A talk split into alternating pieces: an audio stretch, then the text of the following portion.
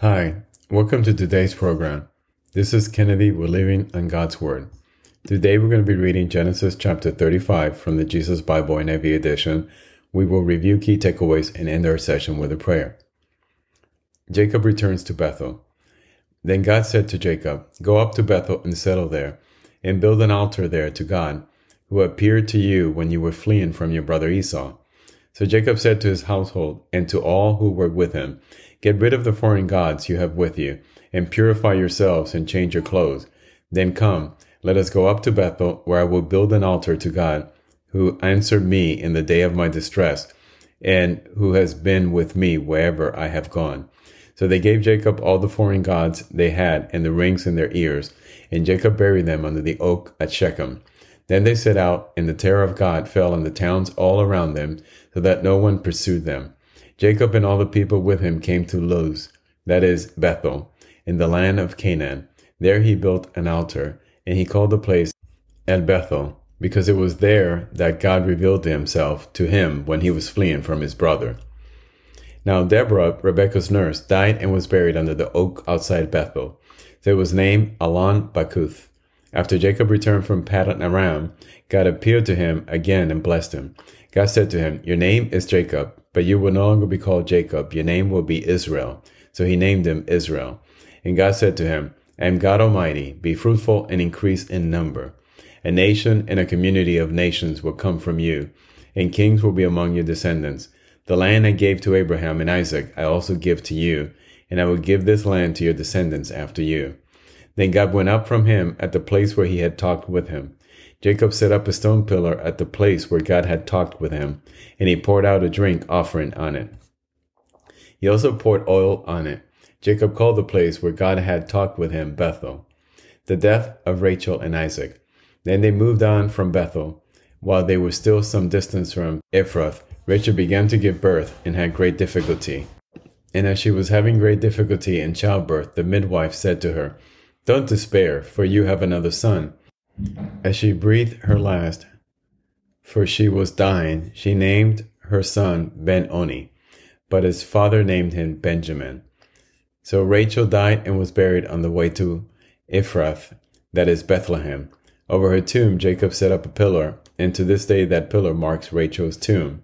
Israel moved on again and pitched his tent beyond Migdal Eder, while Israel was living in that region, Reuben went in and slept with his father's concubine, Bilhah, and Israel heard of it. Jacob had twelve sons. The sons of Leah, Reuben, the firstborn of Jacob, Simeon, Levi, Judah, Issachar, and Zebulun. The sons of Rachel, Joseph and Benjamin. The sons of Rachel's servant, Bilhah, Dan, and Naphtali. And the sons of Leah's servant, Zilpah, Gad, and Asher. These were the sons of Jacob who were born to him in Paddan Aram. Jacob came home to his father Isaac in Mamre, near Kiriath Arba, that is Hebron, where Abraham and Isaac had stayed. Isaac lived a hundred and eighty years. Then he breathed his last and died, and was gathered to his people, old and full of years. And his sons Esau and Jacob buried him. This is the end of Genesis chapter 35. So here we see again a recount of Jacob as he's called by God to go back to where he came from, to his hometown. And so as he obeys and returns back to and goes back to Bethel, we are challenged to think, why is he obeying God? Why why is God asking him to do these things? Because he ran away from home uh, in order to save his life, and now he's going back. And what we see here is that the same attitude and posture towards God as Abraham.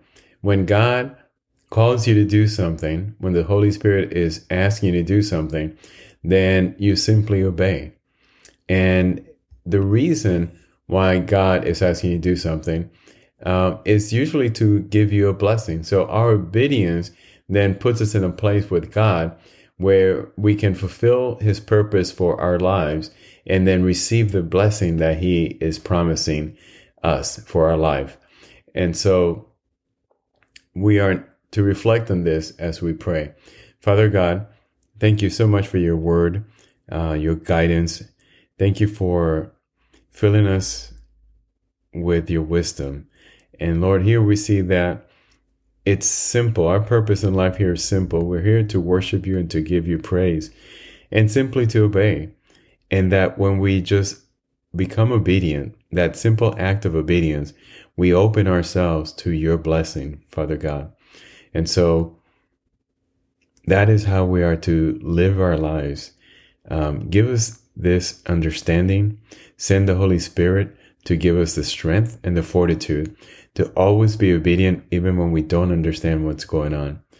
Because only through this posture towards you, Lord, can we truly be blessed. So we ask this in your Son, Jesus' name. Amen. This concludes today's reading and interpretation of Genesis chapter 35. We hope that you will join us again tomorrow. God bless you. This is Kennedy, your brother in Christ, always.